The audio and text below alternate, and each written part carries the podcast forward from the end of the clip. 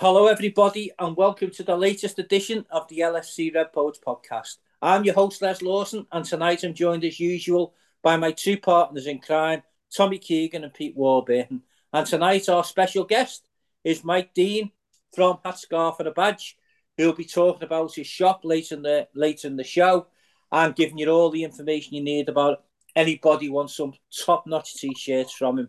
So anyway, we'll start with the with the breaking news that, broke around about half an hour ago that Liverpool have agreed to deal with Bayern Munich for 40 million euros, which I think is around about 34 million quid for Ryan Gravenberch.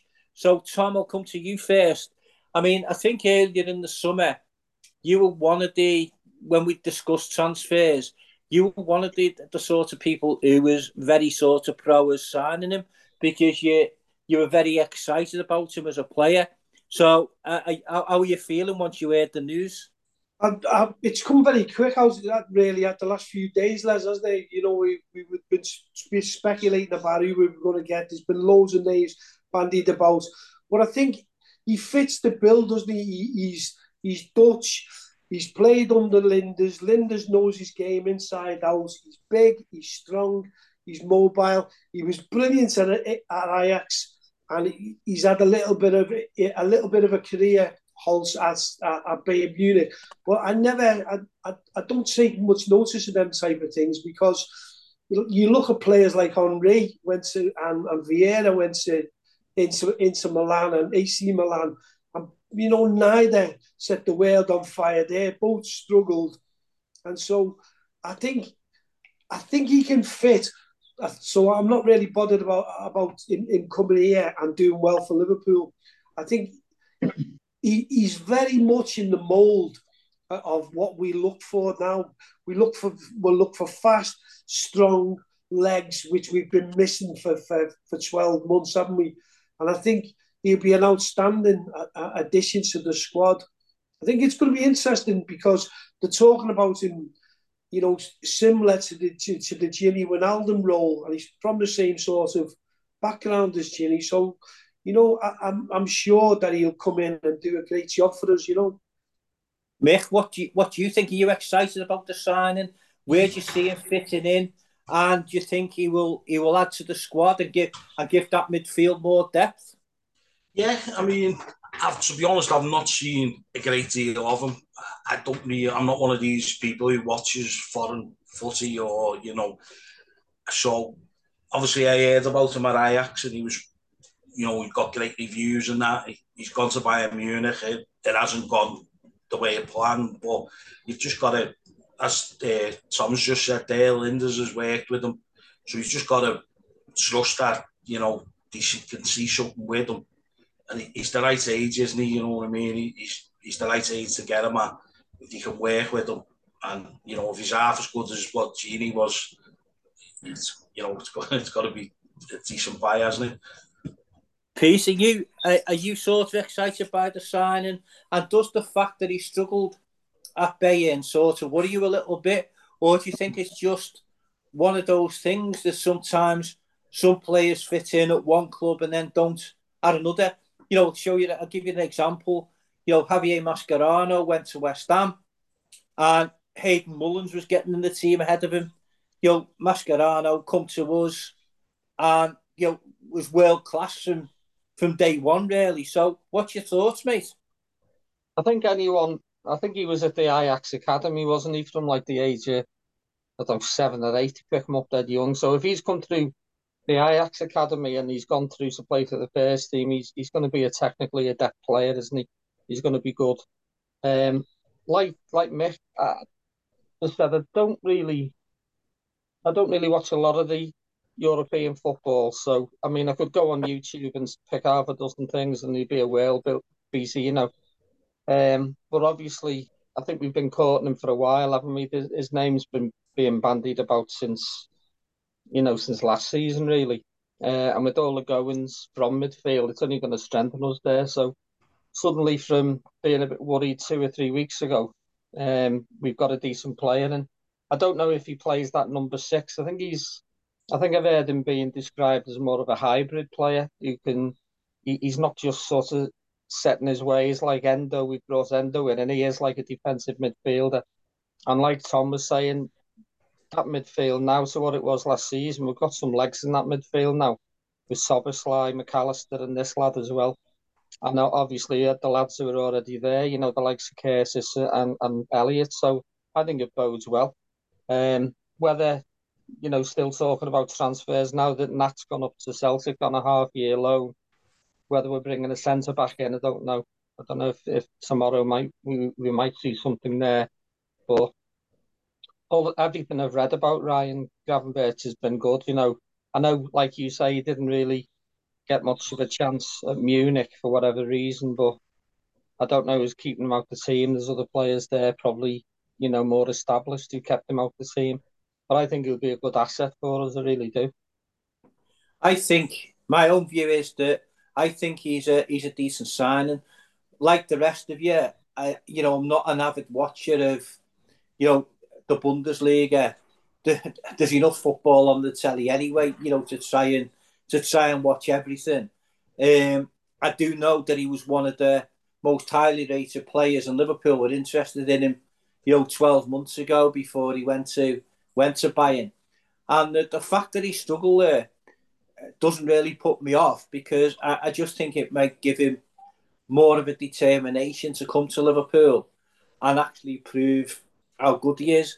And the fact that, you know, he's got the likes of Virgil and Cody to help him settle in will all be power to his elbow, so to speak. I also think maybe he might be one of those type of players who, who actually needs to feel the love of the coach and the love of the manager to feel to so he can bring they can get the best out of him and he can produce his best form.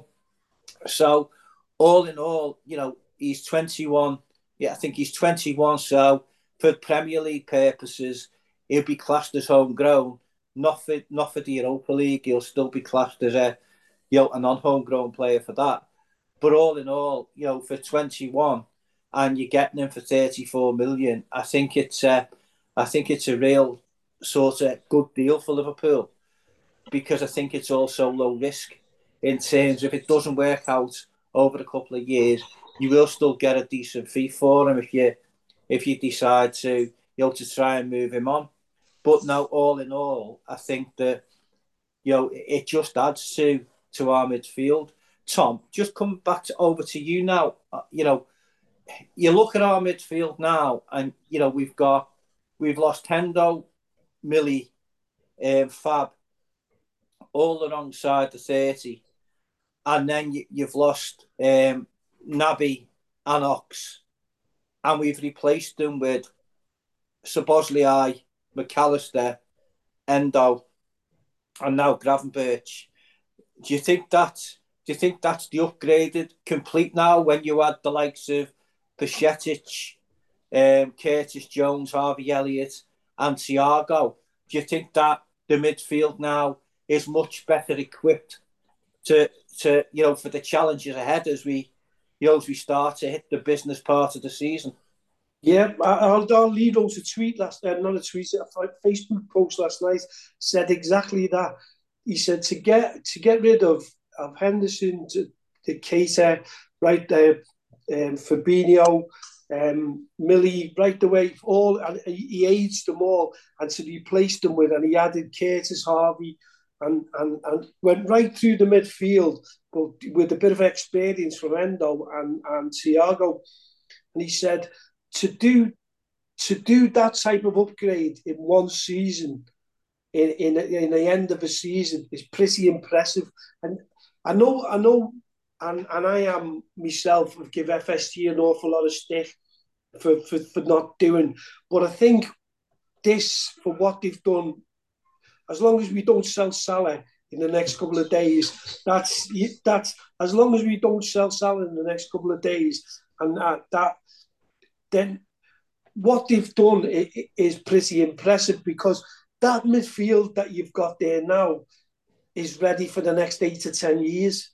You know, mm. like it's it it's it's even that good, Les, that you'd be looking beyond the Klopp era, wouldn't you? So whoever, if he decides, which I hope he doesn't, calls it a day, whoever takes over is going to take over a, a really, really quality yeah. midfield, young, aggressive, highly talented midfield. You know, like uh, you couldn't. The job that he's done and the and the job that that, that, that they've allowed him to do is pretty spectacular, to be honest. And yeah, and you don't hear it from me very often, but you I think you'd have to give them a bit of praise there, which I don't say grudgingly, but I, I think, as I said to you before, I, I don't have I'm indifference to the owners really, particularly. I neither I neither like them or dislike them, but I think over this, I think I, I'm I'm pretty impressed. Even what you were saying before, even if we don't get a centre back, Endo plays as a centre back, so you know, like he could drop in to cover if you were really stretched. You know what I mean? So, and he's got plenty of experience of playing there for for for the, for, for for Japan. So, you know, it's as you say. I think we, we can't complain at all. Really, I think it's a massive upgrade on what we had in midfield. Mick, do you think? Do you think now the the fans will look on the Endo deal now a little bit more favourably than they were, say, ten days ago, a couple of weeks ago when he was you know, when he was first signed. Where, to be honest, you everyone I spoke to about Endo was quite positive about him. There was no, I mean, I've seen a few saying about his age, but you look at me saying Gary Mack and you know his age and what he's done for a couple of years. If, if you can get the same out of him, I was made up with him to be honest because I, I want players who want to play for Liverpool, and he said straight away, didn't he? It was his dream move to come here, and you know, that done it for me. Give him a go. You know, you can't judge him until he's played. What I've seen of him up to now, he looks hard. Yeah. So, so as Tom said, I, you know, I, I, I'm not a. I've criticised the owners for not spending in previous windows.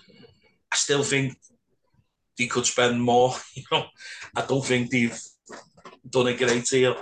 Um, and I think we could do with a bit of defensive cover, whether it's a bit too late now to get it. But like Tom said, I just hope that, you know, this isn't Salah going next week when there's another week in the Saudi transfer window, isn't it? So from yeah, when ours I, shuts. I, know, I mean, to be honest with you, I think if that happened, then I think there would be a.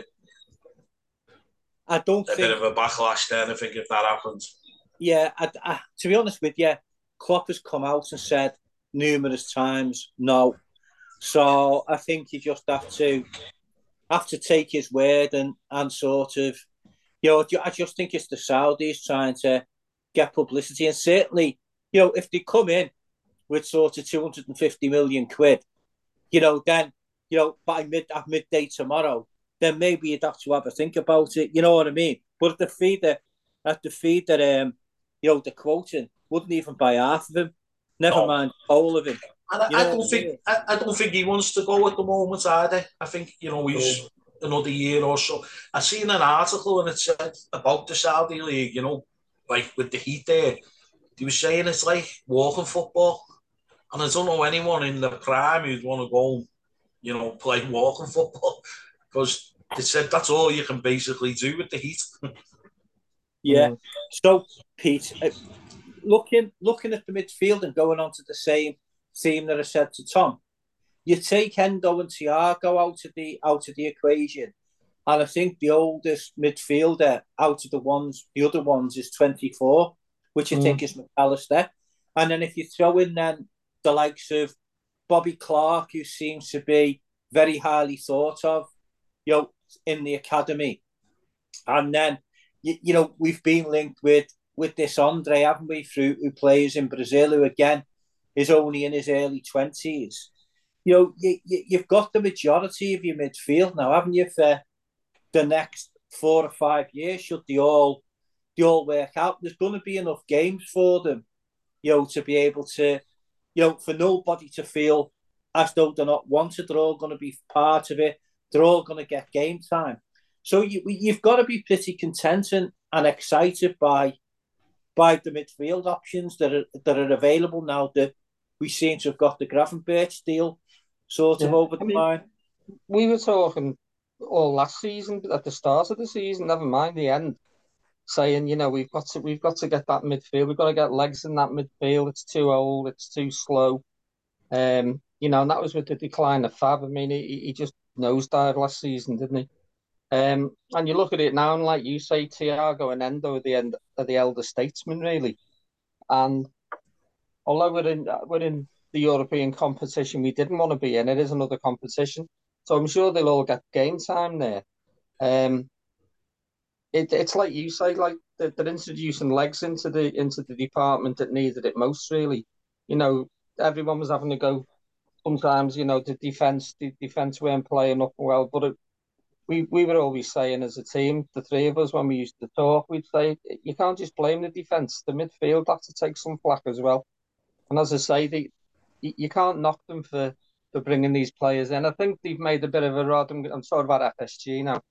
I think that that when they when they went in for um, Caicedo, there must have been money there. Otherwise, either that or it was a major bluff to good poker players. I don't know. Um, but I think everyone thinks now, well, if we had 110 million then, why aren't we spending 100, 110 million now? And it's like, you know, giving a kid a tenner to go to the sweet shop or something, and he comes back with everything in the shop. But, you know, Klopp's astute. He's not just going to buy players for the hell of it. Um, and he's obviously looked at Gravenberch and he's probably taken a look at Endo, you know, in the Bundesliga. And, and he wants the sort of players, like Mike said, who want to wear the shirt. I mean, if you believe the rumours, Man U was supposed to be in for Gravenberch and they're in the Champions League, but he'd rather come to us. And they they are the type of players you want that will literally sweat blood for you, you know. So as I say, that Caicedo thing, you know, it, it, it some of the ones that you read on Twitter and the social media, they want they want you to spend every last penny of that, and it doesn't work out like that all the time. But talking about Mo, I think if if it doesn't happen tomorrow, and I, I don't think it will, if it doesn't happen tomorrow, I know the Saudi window's open another week, but I can't see him. I can't see him going unless it's for stupid, stupid money. And you don't want to sort of build your midfield up as you're doing now into a really quick and, and solid unit if you want, and then let your best player go from the front line. You know, it, it just doesn't make sense to me if that was the case.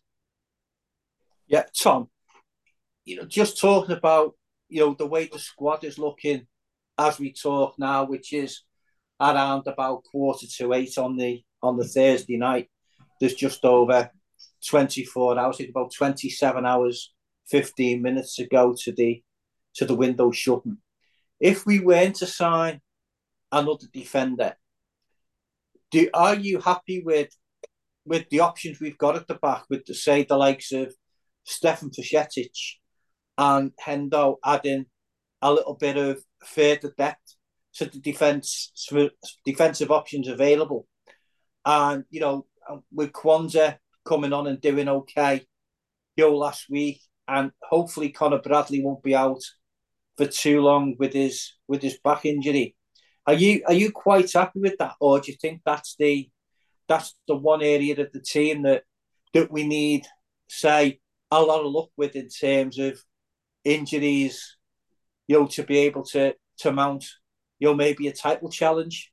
I, I think I think looking at it, if I if I was looking at us as a, as a as a title challenge, a title challenger at the moment, Les, I look and I think I don't think there's anybody anywhere that's got a better front forward line than us players that we have available to us. I think the midfield is exceptional now. I think with what you've got, with the choices and the variation, even what we're saying about Thiago, Thiago gives you so much. He's so he's so skillful, and he, will get the best out of these young people, and these young people will get the best out of Thiago because he, he is he, he is world class, isn't he? He's even as old as he is he might be a bit slower and he might be a bit injury prone, but he's total world class. So the midfield is as good as you can get.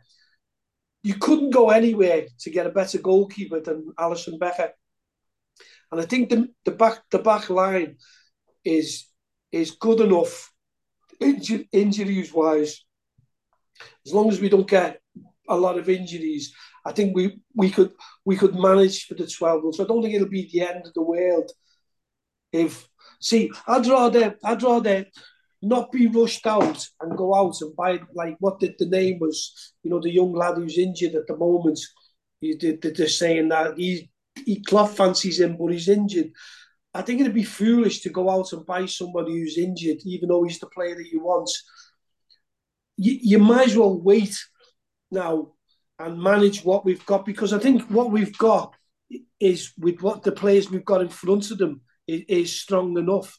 I think, and I think we'll, I think we will challenge Les. I really, whether we get a centre half or we don't, I think we, I think we need a bit of luck with with um, if you can keep Van Dijk fit, and if you can keep Konaté fit for half a season or just over half a season, three quarters of a season, then we'll manage with with Matip and with, with Gomez and Quansah. I think, and then covering with Endo. So I think it, it the key is is yeah, and the answer to the question is that I'd rather I'd rather them I'd rather them hang on to the money if the money is there to to buy somebody than just buy somebody because we think we're short. You know what I mean?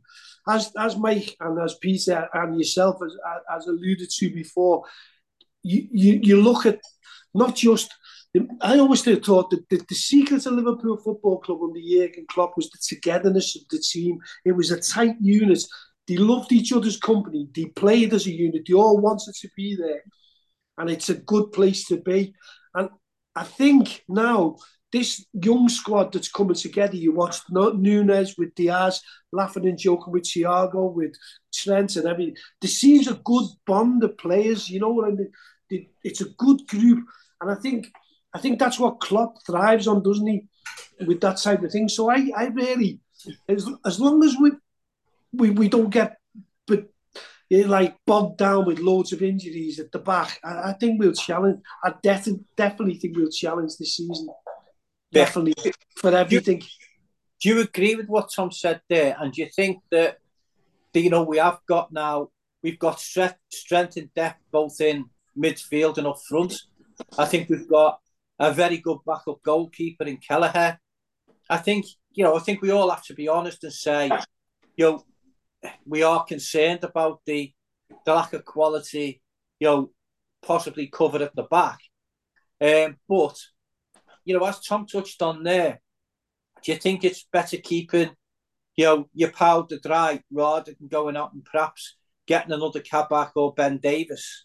You know, when, when you've got the options you've got, plus you've got, I say, Bajcetic and Hendo who can also cover at the back. And do you are you confident, like Thomas, that we can challenge now the the you know with the midfield and forwards we've got? I'm, I'm always confident. I, I always say to people, "What's the point in saying you, you're not going to?" I want to challenge every year, even if I don't think we're good enough. I, I you know, there's always. And what I like this season, is I've seen a video that the club puts up the you know, the inside training or inside Anfield, whatever, the f- first day back in training. And I said to me mate then, I don't know whether you've seen it, where Trent come in with the haircut, and he said, it's a new me, and it's a new style. and it, it was like, though, there's a belief there in them, like uh, Tom said, you know, it's like, these are all hungry, and I think that's what Klopp, and even bringing players like Endo, you know, he's got that experience, and you know, he's probably never won big trophies in Germany or with, and this could be his chance, you know what I mean? And I think, as Tom said, they've got that, the bonds there for them, they're all together. They, you know, you see, when have you ever seen Trent like there at Newcastle, where the corner flag, where he's, you know, roaring to the crowd? And, if he can keep that going, I think that's the half the battle, isn't it? You know? Mm, yeah. Pete, do you, do you think as well that the, you know, the win you know, against Newcastle last Sunday with 10 men, you know, feeling as though, you know, you were fighting against the referee as well. You know, with they were they were getting all the the 60-40 decisions, never mind the the 50-50 ones. Um the you know the way they the way they turned that round, stuck together and got the win. Do you think that could could be the turning point for that group in terms of to give them belief about what they can achieve this season. And now the signing of of Ryan Gravenberch can can give them another lift to think right. We've got we've got another body coming in now to help us, and it'll also, you know, give the midfield, you know, players another kick to say right. You know, if I want to keep my place, you know, I've got to I've got to pull up trees here. I can't be letting my standard flip. And the, the second part of the question I want to ask you is, do you think that the midfielders that left had all gone a bit stale and it was all getting a bit samey? And, you know, the fact that they've, they've sort of freshened it all up. And I go back to something that, that one of the Dortmund executives said, you know, about a year or so after Klopp left. If we had our time again, we would we would change the the players and keep the manager. Mm. So do you think do you think it could have gone a bit a bit stale with that sort of group? And now there's the younger, more enthusiastic players there. You know, players like Hendo, who never ever thought that they would get the chance to play at a club like Liverpool. You know, are bringing this new sort of enthusiasm and freshness, you know, to the to the team and the squad. I think I think you always need to freshen the squad up. I mean, you go back to when we were kids and we used to win the every year. We'd win a cup or a league, and we were always freshening the squad up. And but it, it, it took a major overhaul this summer because of the people that left. But you look at the ones who did go in midfield, and I'm not dissing them ability wise, but I mean, was never fit. I felt sorry for Oxlade Chamberlain because he was never the same after that injury he got. And as I say, Fab just seemed to nosedive last season. Endo, um, as in Henderson, not Endo now. Endo, um, you know, wasn't the player. You know, everyone gets old and you can't run forever. And it, it did need freshening up. But I think that game at Newcastle, I mean, I was even saying to me lad on, you know, 60, 65 minutes, if we can just get away here, losing 1 0, at least we'll take something out of this game because you know, we had the world against us that game, didn't we? You know, nothing we nothing we did went right. And as much as you know, you don't want to lose. I thought if we can only, you know, we only lose one 0 to this team that have literally got the referee on the side as well. Um, it'll be a bad result, but it won't be bad for the the players because they fought hard. And then when we got the when we got the equaliser, I was made up. I thought, so I come away with the point after all that's gone against us today.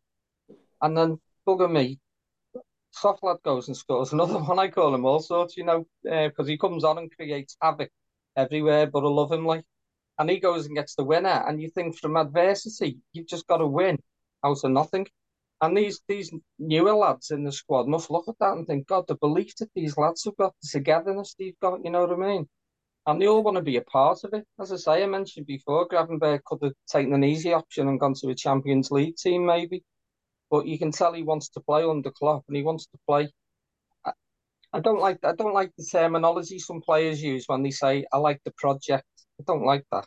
You know, as if like it's a two three year plan or something.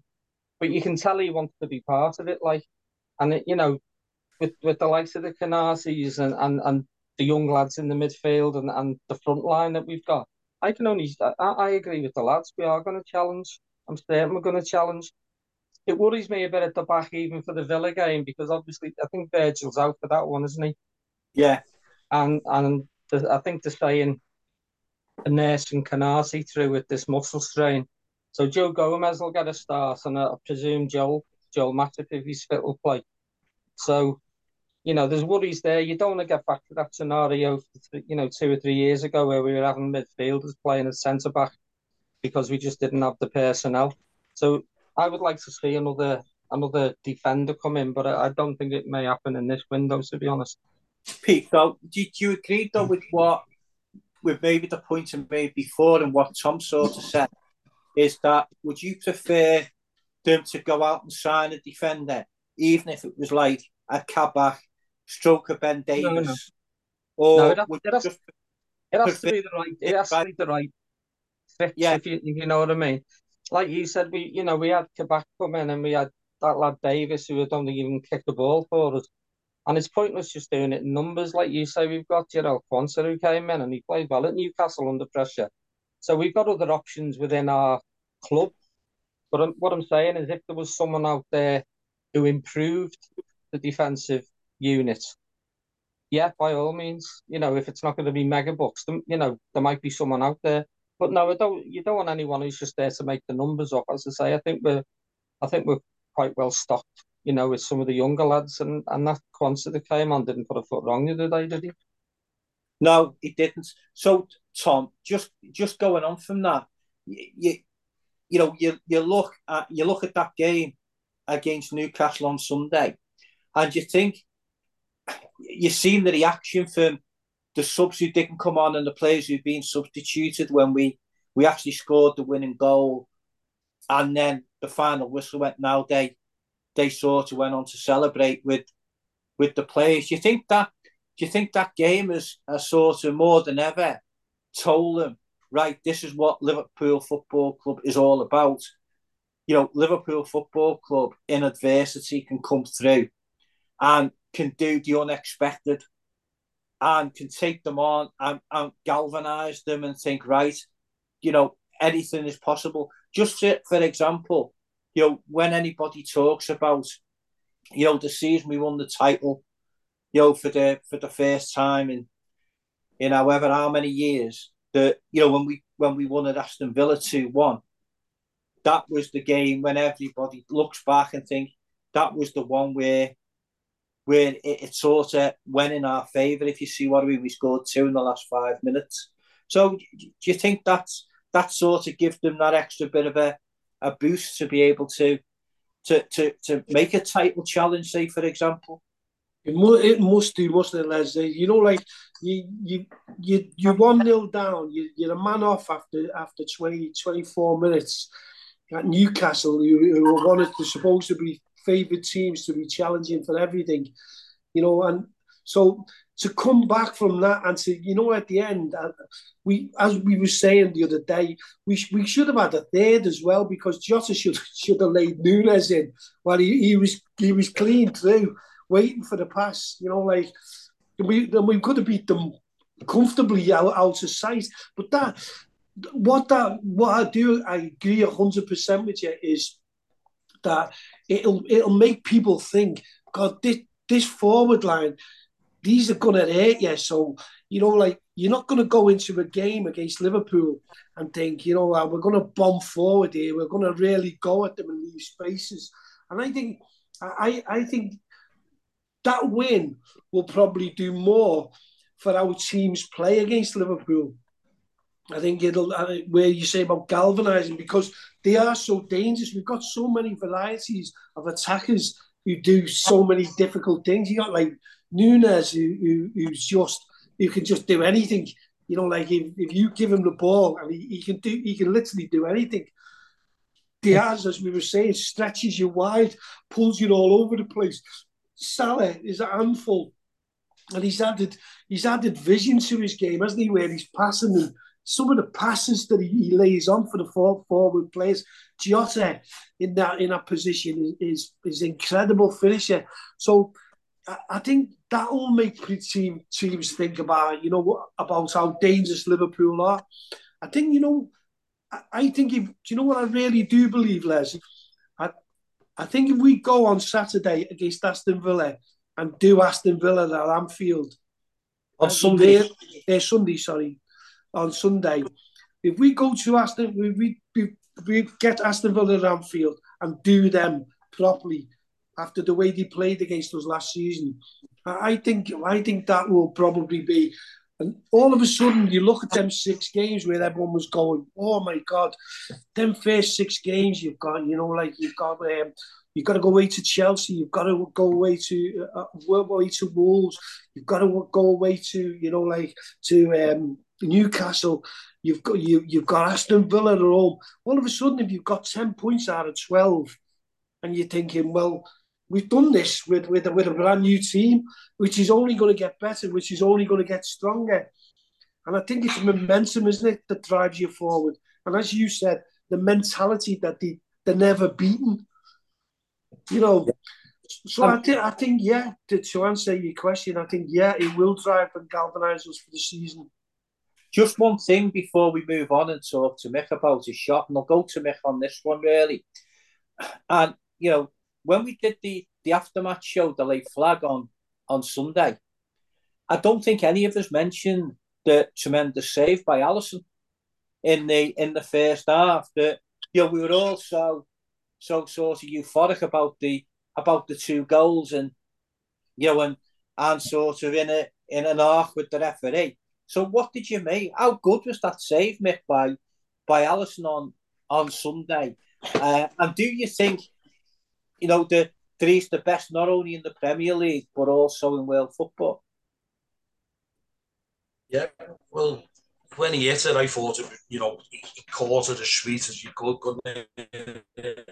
I thought it's in, and then how he kept it out, I don't know. It's one of the best saves I've ever seen. I thought it was unbelievable, and yeah, regards the best in the Premiership. I think he's getting, you know, he's he's right up there. I don't think still talked to someone the other day, and he's a bit of an argument whether Clemence, you know, I like Clemence. I thought Clemence was one of the best, um, but this fella Alisson, you know, he's he's right up there. And he scores headers as well, doesn't he? yeah. yeah. Forgot about that. Yeah. so, so, yeah. So, what did you make that save? Because Gary Neville didn't seem to to to sort of recognise that it was a good save. Did he just sort of brushed it back? When, when we when we had our, our fifty best players, we had to choose three goalies. The first one down for me was Clem. I've, I've just he, he has been the best, but this lad, Alisson, is getting closer and closer and closer to him. And I, I remember mentioning in that 50 best that a save that Clemence made against Ipswich in the Kop end, and everyone was just amazed how he got to it. And the one on Sunday, I mean, you get more slow motion replays and stuff like that than you ever did. Uh, but that one on Sunday, and it was it was almost like a double save because the ball got the spun back as well, and he was he was agile enough to get up on his haunches and swat it away for a corner. So I do think I do think he's going to use uh, Clem. I think he will become our, our best ever goalkeeper, to be honest. Tom, I know I know you'd agree with that. Um, yeah. you, you did you when we did our fifty, you did sort of say that, in your opinion, Ali had sort of edged out Clem. And to be fair, you know, that that that's a very sort of considered opinion because you'd seen both of them play for Liverpool, you know, numerous numerous times. So, so yeah, that's it, it's an opinion that the people have to listen to and, and get you know take it seriously. But it was an unbelievable save, wasn't it, Tom? Unbelievable, as but you know what? It it's what Peter says. You know, like you, you think about saves mm. that he's done. The say, what about the one against Burnley, Les?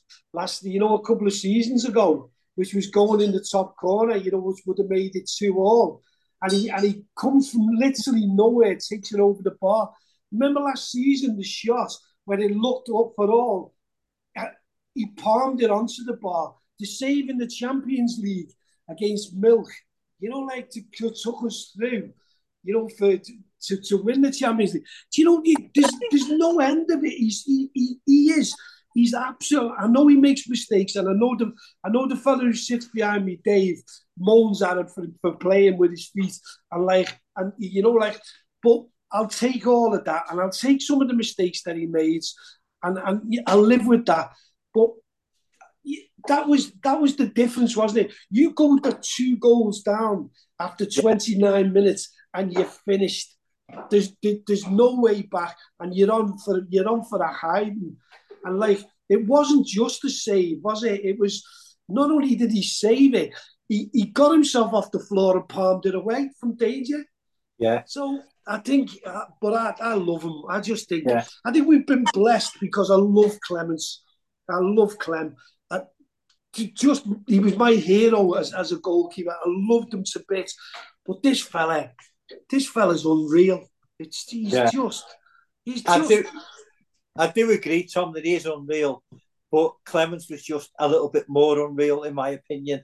And like you, you know, I, I, I mean, I started watching Clem when he played for Liverpool reserves, um, well before he got into the into the first team. So really, my I only seen Tommy Lawrence play, you know, a few games for Liverpool first team, you know, actually live and going to the game at Anfield. So I was brought up on Clem playing for the reserves, and he was always a hero for my, for me. And I still can't get past the fact that, you know, in a whole season, a 42 game season, we he only conceded 16 goals and only four at home. And you know, Ali Ali is an absolute brilliant keeper, and I never thought that I'd ever see a, a goalkeeper play for Liverpool that would get as close to Clem as he has. And there is a possibility that over the next few years, you know, I might be on one of these pods and say, you know, Tom, I'm now in your camp.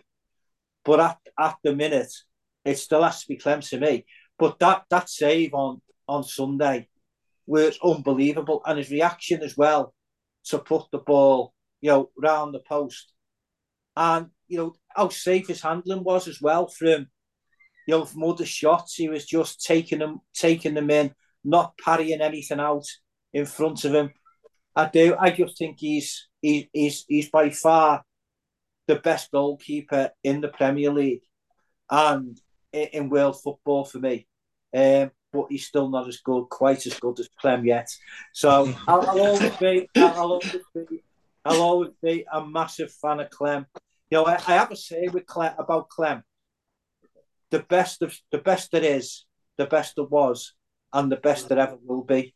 Do you know, and, he was a lovely fella as well, Les, wasn't he? To be yeah, funny. you know what I mean. You know, like apart from everything else, he, you know, like for if you if it, if it was on a likability, if it was on a like, I, I love Alisson. I think Alisson's a very likable man and a very humble man, very similar to Clem. And I think, I think if Clem was alive today, he'd be he'd be he'd be so proud at what we've got in our goal. You know, like and like, but I I I, I do, I think it subjective football, isn't it? At the end of the day, you know, like, and I think it's we look at things. I, some people say to me, "Well, you know, my my my grouch with with Alisson is like." um we he, he never won the trophies that Clem won or what's it called. But then I, I look at it, I look at it the other way. I I look at this Liverpool side and say that this is the best Liverpool that side that we've broken up was the best Liverpool side I've ever seen in my life. You'll never see, see a side as good as that again unless Klopp reloads it too and makes this side better. It, we we were absolutely spoiled. The the travesty for me, the travesty for me is that Jurgen Klopp and Liverpool Football Club, and even to a certain extent FSG, have been I, I, I've had its history stolen away from them by by sports washing at Manchester City, which people which people like sort of rinse around and, and, and sort of uh, just you know dance around and say well you know it's you, spend what you know like it's the, it's the genius of, of Guardiola.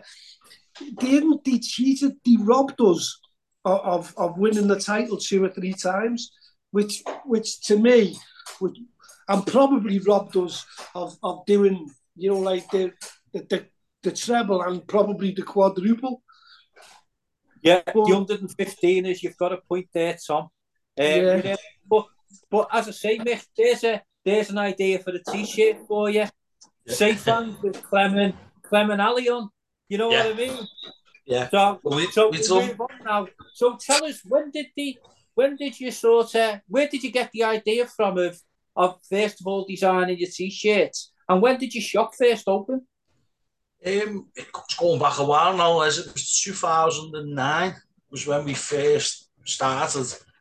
Um, we think the shop was late on in 2009. We started off online and then the shop followed a couple of months later. Um, got the idea for them. Literally, I was went into the club shop one day and was looking for something. I think we were, we had a final or we had a, a big game, and it wasn't really much of a choice of what I would wear myself. Went over to the HDHC shop, what used to be opposite the Kop. was talking to Jerry, and Jerry used to do a couple of t-shirts in there that other lad used to sell ones for 80s casuals, uh, Transalpino used to have a couple of t-shirts, and they were more sort of what you know I would wear, but they only tended to do them for like bigger games. Like I thought, why isn't there something for every week, not not just for finals or or cup runs or so. Say we, I had an engineering company and I had the, the premises there, so I thought to change the downstairs into the little shop and give it a go. I've done a few t-shirts to start off with, and a few of my mates, they liked them and started wearing them, and they were getting asked where, where they got them from, and it's just grew. Um, you know, it's just gone from there. It's gone from strength to strength. People seem to like the designs. I mean, I don't really like, you know, talk, I don't want to talk, sound big headed though, but people do seem to, you know, like the designs. And um, we've had a lot of ex players, managers, um, boxers in the city, uh, musicians. We've, we've had a lot of people like wearing the stuff, and it's just, you know, as I say, it's gone from strength to strength. I mean, I we all. I've, got, I Go was on, gonna say, I've, got, a few of your teas and that, and um, like some of them, the, the one of the one that goes down really good is the Pink Floyd one because I get hippies coming up to me liking it, and I get. Liverpool fans coming up to me liking it. Yeah. So, you know, like I, I, if we go away on holiday, I'm always wearing a, a t-shirt like that. Now, I get a few comments, where'd you get your shirt, mate? And I, after, you know, I say if you know if you go to the game, walk down towards the Cabbage Hall and you'll see a shop there and that. But where, where, where do you do you come up with the designs, or is it Michelle, Yeah. or you know, is it yourself? Like, It's myself, yeah, come up with the designs. Um, as I say, I I can get them so far. I'm not a graphic designer or I'm not, as I say, I was an engineer, so I can get them so far. And then I have um, a lad who works at the company who prints our shirts. He's a graphic designer, so I send him a sketch over. He'll fire something back to me. Sometimes it's not in what I want in my head, and then I'll fire it back to him. And so he'll tidy up the you know the design and get it the way I want it. And um, it's the likes of the Pink Floyd ones. That obviously Pink Floyd massive following in Liverpool. When I was younger in, in school, Pink Floyd was always one of the groups. You know, Pink Floyd, Genesis, and uh, stuff like that. So I just tried to tie something in, combining the two, and Yeah. that's probably. But what you said there about people saying, where's you get your, the amount of people who come in the shop and say to us that, you know, them comments of, they're like a talking point, you know. Sometimes I try and make them, like the Pink Floyd one, you wouldn't know it was probably a Liverpool t-shirt unless, you know, you were right up to someone you on the, but you can go for a pint in it and people wouldn't get onto the fact that it's a, a football shirt unless you know, you know, and then you get that little nod. And, yeah. Do you know what my favourite one was, Mike? You know, like those were the days, my friend. I like, and it's I've just after all these years, it's gone. it, it went. You know, like, Yeah. And I loved that because it, do you know what I, what I loved it about it the most? Because it was so reminiscent of what we did. Yeah. That was us. That Yeah. was us as kids. Yeah. You know, like coming from street on the 500, walking up, and Yeah. the apprenticeship was saved at nine and 10 years of age with a group of us going into there. And that's what it was. And you know what? The amounts of people that sort of seen that t-shirt and loved that t-shirt. And you know, it's it, that was me. That was my all-time favourite. That's because of a sentimental thing. But yeah, I mean, as, as you know, We've Mick just Hansford- been asked to do that one again because yeah, brilliant. I Are mean, you going to do it again, mate? yeah, yeah, we are. As I say, because that now that must be ten years ago we done that. I know, yeah. as you've just said, it's probably a bit worn, and you know, uh, so uh, a fella come in the shop the last game and he asked us. We've still Yeah. got, we have got a couple. We've done a rerun about three years ago. Got a couple Yeah. of big sizes left in it, but um, we are gonna. That's gonna be one of the ones we're doing again in the in the near future. I hope so. yeah, as you say, I'm, I'm born and bred in Anfield, so I've always been lived yeah. around by the ground, and we were always up there as kids. And, you know, that's what you used to do, as you say. That, so that's one of the reasons I've done that one. Um, it, it's just little things you see at the mat. I mean, it's getting less and less now because you don't hear the shouts you used to hear, and the little, you know, it's it's sort of got a bit more reserved now at the match, hasn't it? You don't hear so the yeah. still see yeah. used to be. yeah, yeah, yeah. So it's getting a bit harder to uh, come up with ideas. I'll tell you what. do, you remember, you remember the guy with the um, who used to go around the front with selling the sweets, and he was yes. chucking the chewies up in the into the into the cup. Oh, you know, he had he had this tray, and everybody used to get the stuff, didn't they? That the um, you know, yeah. down to him. How much is a Mars bar, lad? 10p. And the 10p would come down, he'd look in the cup and he'd throw the Mars bar back up, and the fella didn't get his Mars bar, you know what I mean? Yeah. But, sorry, Pete, what were you going to say? Sorry, mate. I was going to say, Mike was saying then about like the, the chants and the the shouts. I said, You're not going to do a t shirt then with We Don't Carry Hammers or anything like that on them. Somebody else. They're the best ones. Put this one on, which, which has got the Urchins banner on yeah. I, I, I, have got that one, uh, yeah. and it's like double. It, it's like a double meaning, really. But you know, the unity is strength. Yeah, you know, t-shirts like that because it's obviously, you know, everyone knows my politics anyway, sort of thing. But it's got the big liver bird, and I've got like, I started going. Oh, we've lost him. Oh, he's gone. I started, going, it keeps yeah, I started going to Liverpool. Yeah. I, I served my apprenticeship in the road end and it wasn't when it was a bit hairy, it was just that my mum would let me go on the Kop because it was too chocky, you know. Yeah. So I've actually got one of mixed t- my t-shirts, and it, it's I've, I've had it about ten years now, and I won't get rid of it. I'll have to renew it. But it's got the road end on with the liver bird, and it's a it's a Belton t-shirt. Yeah. And I I always at Christmas and birthdays I end up getting my lad t-shirts from there, and he gets stuff for me at Christmas and birthdays, and I've got a load of t-shirts now just a case of which one do you wear on match day. You spoil the choice, to be honest. You know. Yeah, I just say I like the um, I like the quirky ones. You know, like there was one that, that that come out, I think, a few months ago. The one with like all the old, the old season ticket covers on. You know what I mean? And there was a few, yeah. there was a few stickers on from, you know, Hillsborough and, and things like that. But but they are, I like the ones that as well that have the subtle meanings on like you sort of said before about the, you know, the, the Pink Floyd one. Yeah. Which, um, you know, which a lot of people, you just wear that and a lot of people don't understand what it what it signifies, if you like. But us match going Reds, they, I also love the one he did a good few years ago with Jeremy Corbyn on. You know, that's a particular a particular mm. favourite of mine as well because you know that's that's my type of politics as well. Um, but yeah, it's a you know it's a fantastic shop. So anybody who's going to the match or you know is looking for to get some top quality t-shirts, go and visit Mick's shop. As Pete said, just walk down towards the cabbage hall, and it's on the it's on the left hand side as you walk past the the garage, and also go on his website, which you can find it off at Scarf or a badge.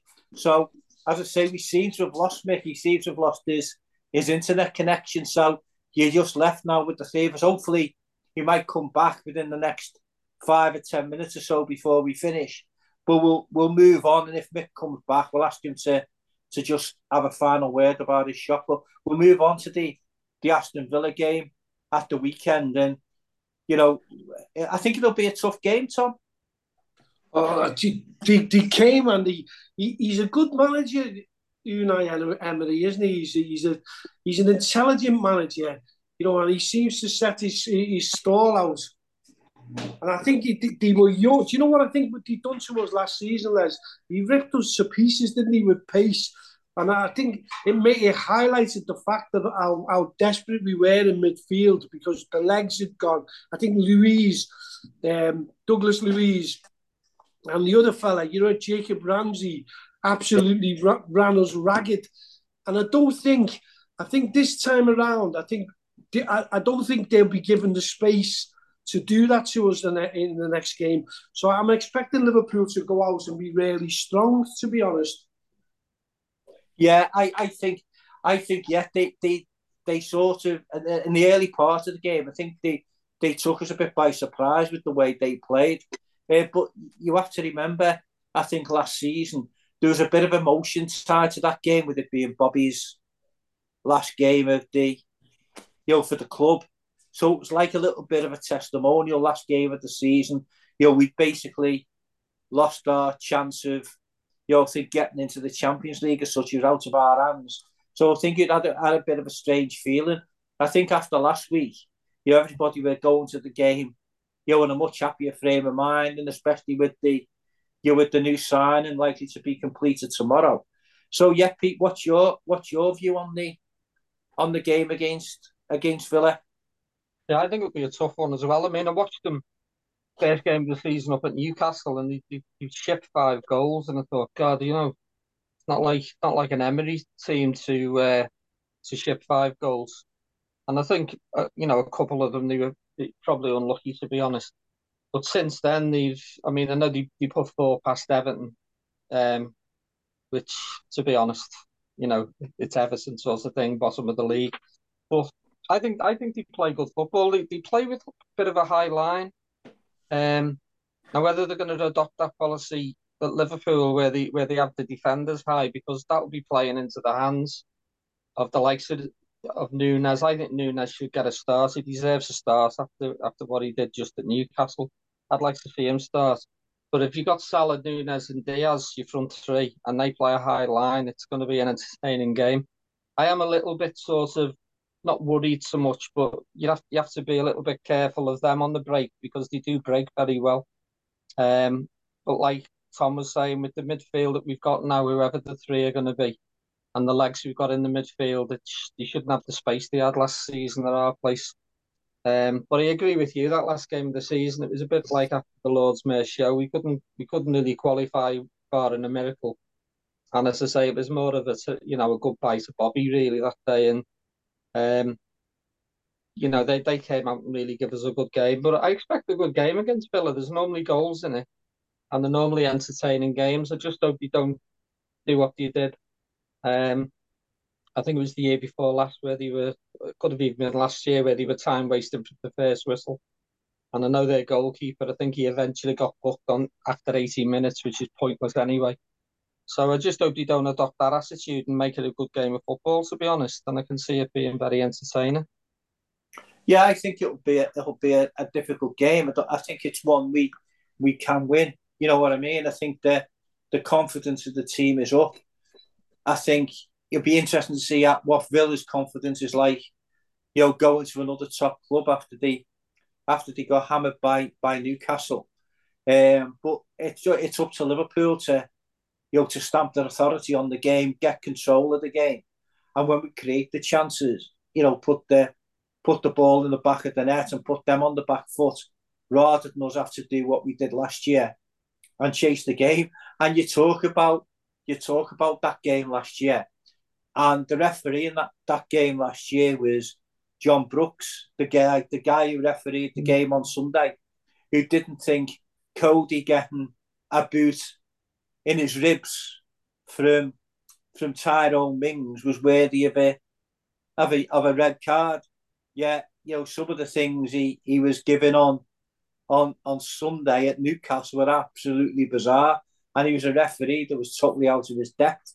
On Sunday, we've got we've got Hooper, who was the referee that that was was suspended or dropped for a game, whichever way you want to call it, after not giving the penalty at Old Trafford.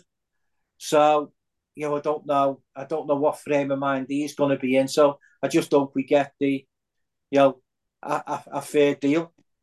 You know, what, Les? I hope I, hope that we. Do you know what would be lovely to come on the podcast man from the from the late show, the late the last flag, the late flag on on on Sunday night, and then not talk about a referee. For the mm-hmm. first time, I would love to just come on and just chat about the football and just talk about the game, talk about the tactics, talk about everything that went on in the game, rather than to have to mention the referee because it's becoming it's becoming draining, isn't it? It's like every game is the same, and with uh, you can't even just say it's us. Although we've we've I think we've suffered a lot this season, to be fair. But it's not just us. It's it, it's literally every team has got a grouse, and surely they surely they can't be that inept. You know, like whether I don't know whether he's tried to change so many rules or so so many laws, and they're trying new things out, and they're, and they're trying to be tough. You know, like to stamp out. You know, like managers are being aggressive, but they've you know they, they've got to remember that football is enter, is entertainment. You know, like nobody wants to go there and watch the referee well, we, we want to go and watch a good game of football, a fair game of football, played fairly for both sides, and and, and just talk about the match, you know. And I'm, I, I really do hope, I really do hope that we come on on Sunday and we say we we, we, we can say that Hooper had a decent game and like you know like and I'm I'm not averse to I, I, I'll say when a, referee play does well. You know like is? it it's I'm not like that I just have a go at them all the time, but I just think I'd love to us to talk about just the game because I think the game deserve we we deserve it after the last few decisions we've had. Mm. Pete, you know Virgil getting you know charged by the F- FA for his you know for his sort of reaction after being sent off. I just think it's all bizarre because I mean I I have a surely if the referees want respect, they've got to earn the respect and not force the respect. Mm. I think what they're trying to do at the minute is by saying, right, if you say a word out of line, that you're going to get a yellow card.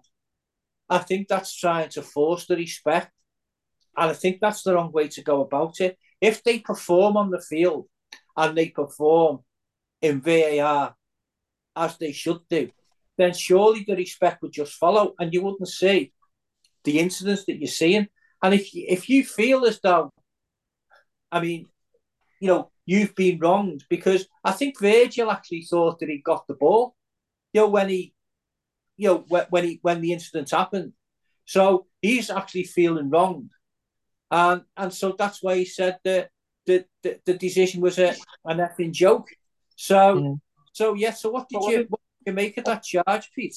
I, I think it, I think it was an effing joke to be honest, because like like we said on the late flag after the game, the tools are there with VAR, and that yeah, you just get the impression, and after what Mike Dean said as well, you just get the impression that they, they don't want to intervene because they don't want the mates to to look like they've made a mistake. Everyone makes mistakes in every every walk of life. You know, everyone does things. They don't do it on purpose. And as I said, I've said before, they've got a difficult job, referees, because they've got to make a split decision, a split second decision on whether it's a foul or whether it's handball or whatever you know, whatever it may be. And VAR should have backed them up really on the Trent, first of all, and on the Trent booking. And and to book somebody for a bit of petulance, which you could probably aim at, at Trent, that he threw the ball away from where the where the free kick or the sorry the throw in should have been taken. But to book someone after four minutes for that, it's just absolutely ridiculous. And as I say, we've got the tools there, and we keep talking about VAR. It's there, and I'm an advocate. I I think VAR can work in the right circumstances. It's the people who are running it who are just spineless at times. You know what I mean? And yeah. like like Tom just said, then let's come out of the game on Sunday and let's talk about the game and not talk about the officials who, have once again messed up a good game of football. You know. Yeah, Mick, we just talked about the you know the the charge of Virgil um, after the the incident on Sunday. I mean, I thought I don't know what your view is on this. It'll be interesting to find out. But when when VAR was brought in, I actually thought it was brought in to ensure that the correct decision was made. So is that decision correct? Yes or no? Right. I didn't think it was brought in to to make the referees and protect the referees' egos. on the field because it has to be this clear and obvious error before they change anything, even if it's the wrong decision. It wasn't clear and obvious, so you just go with what you what you see. So, as I say, I don't know what your view is, Mick. Um, well, as you as you say, Les, I thought it to improve it, and it's just making it worse, isn't it? Because I mean, I I didn't think that was a foul. I thought Virgil put his leg through his legs, won the ball, and he's ran into his leg. But getting that way now. I think they're killing it the way you can't tackle, you can't, you know, it's just it's it's killing it for me. It's not the same. But as you say, if, if VAR use it for its advantage, if, if the decision's wrong, correct it there and then, you know. It's no good saying, like Mac Allister the week before, we lost the player for half an hour. If we wouldn't have won that game, and then they say, oh, it was a mistake, he shouldn't have went off. You'd be fuming, wouldn't you? But maybe using it it's creating the rod for their own back, isn't it? Instead of using it to to benefit the game rather than hinder it. Yeah. So so anyway, just before we finish, I'll come to you to finish off and finish off talking about your shop in a minute, Mick. But we'll just go through and go with our predictions yes. for the game at the at the weekend. So so Pete, I'll open with you this time. What's your what's your score prediction for Sunday? I think it will be a tight game. I think they're a good side, Villa, but I'm going for a 2 1 Liverpool win. Tom? 3 1, Les. Mick? Fancy Liverpool, yeah, fancy Liverpool to win 3 1. Game 3 1. That's what I think. 3 1. 3 1 or 3 0. Yeah, I'm going for I'm going for two one Liverpool. I'm, I'm, going with Pete again on this week. Now, just before we finish, Mick, Mick has now put ten pence back in his meter, so he's yeah. he's back with us again now. 50, you would have thought, 50 pence, 50 pence now, Les, not 10. he said he, he, he sort of sold in his shop. He'd be able to put 50p in the meter, I tell you. So, anyway, Mick, just give uh, an idea of, of where they can get, get in touch with you if they want to order t shirts online or tell them exactly where your shop is and have you got any any sort of new lines that are coming out over the next sort of few weeks or months?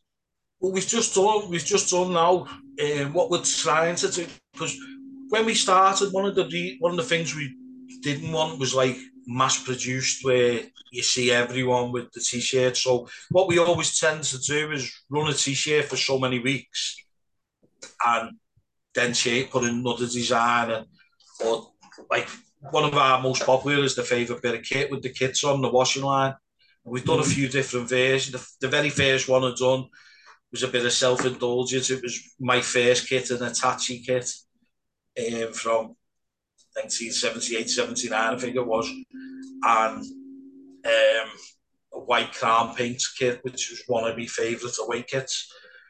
That that was went down really well. Now we've done an FA Cup version of that. We've done the treble winners version, all different kits on it. So you know, it's the same sort of design, but it, we try and change the, you know, the idea of it. So as I say, you're not seeing hundreds of people with that particular t-shirt.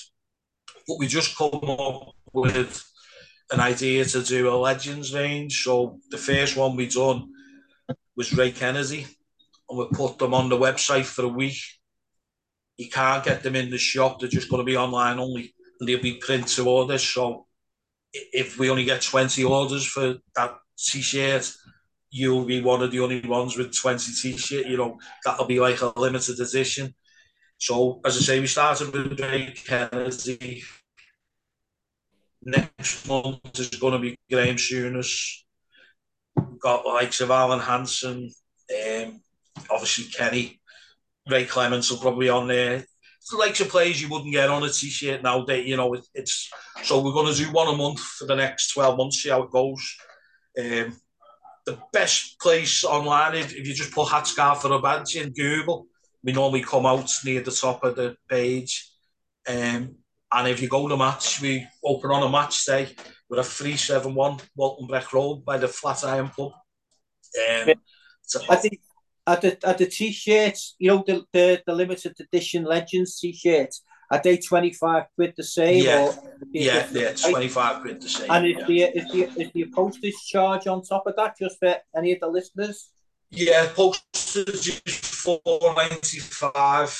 Um, unfortunately, not we try to keep our costs as you know as cheap as we can, but post office just recently put the prices up again on the on the delivery, so it's four ninety five. But if you're in Liverpool and you're order, you tend to get it next day. We do a lot of the local deliveries ourselves, um, so a sale. And if you're not in Liverpool, if you're out of town, then it's normally everything goes first class Royal Mail, so you normally get it within a day or two. Mick, if, if people if people are local and say they ordered you know, one of your Legends t-shirts, could they pick it up from the shop even though it's not available in the shop? Yeah, they, they oh, would have to pay postage. Yeah, they, they would have to pay the postage when they order because unfortunately on our website we can't take it off. Right. We can't offer. But what we what we've done in the past is if you've ordered online and you wanted to pick it up, if you put a message on the order, when you come in the shop, we refund you the postage. Oh, right. Collect it from the shop. That's brilliant, that mix. That's brilliant. So that'll be handy to know for a lot of people, maybe who, who sort of think, well, you know, it's a bit, uh, you know, I'd like one of them, but you know what I mean? If I can call in the shop and pick it up and save myself a fiver, you know yeah. what I mean? Then, you know what I mean? But that's the other thing. The other thing as well as we're on all social media, we're on Twitter, Facebook, Instagram. Um, it's all ha- at Hat Scarf or a badge. Um, and if anyone messages on there, we, we meet people at the shop, like we've met yourself there midweek, or, you know, and we're always, if you just send us a message, we'll arrange to work a day around you or whatever and meet you. You know, that's not a problem. We don't mind doing that. Yeah. Mick, can I say, we first met years ago on LFC TV on the Al Cop Talking program. And you That's know nice. what? It's, do you know, it, it, it's a pleasure to get somebody on and to support our local lad who's, who's, who's doing it. You know what? I think we should, I think uh, uh, as everyone, we should support our local people. You know, and, and I go right across the city about that. Local businesses started by, you know, like local people to keep them to keep them afloat and to help them at during during the you know like the crisis that's going on. So I hope I hope a lot of people who listen to the pod go down, take the time and go down and meet yourself and Michelle as two of the most genuine people I've ever met. And I genuinely sincerely mean that, mate. Yeah, and I, I second that. I second that. As I say, the number of times I've sort of messaged yeah. Mick and say, yo, can you meet me at the shop? you know, he's always got back to me and said, yeah, what time suits you, mate? I can't do this, but I can do that. Can you do that? So he's always very accommodating again. So I totally concur with what with what Tommy said there. You know, that Mick and Michelle, nicest people you could ever wish to meet. So anybody who wants unique, top quality sheet shirts, please contact Mick at Scar for a badge or call into his shop. Pete, you want to last word? Graham Souness one keep it Graham Souness, for God's sake. Yeah. Do you know what, mate? We've got to, well, I'm not going to say anything on, on, on the podcast. I, I nearly slipped up there. We've had him on the podcast, yeah, we? yeah, we've I had him on the. All, all I say is we've had him on the podcast, and I think I think if, if, if we get one, we'll send him one. Yeah, yeah. Oh, that'd that'd be great. Uh, you know, if we could get I, one soon. you know what? I'll, yeah. I'll, i promise you, I'll. Yeah, you I'll, I'll make, get his side, and we'll send him one. Yeah. Yeah. I mean, you all have one of them, Mick. Mine's an extra large. Yeah.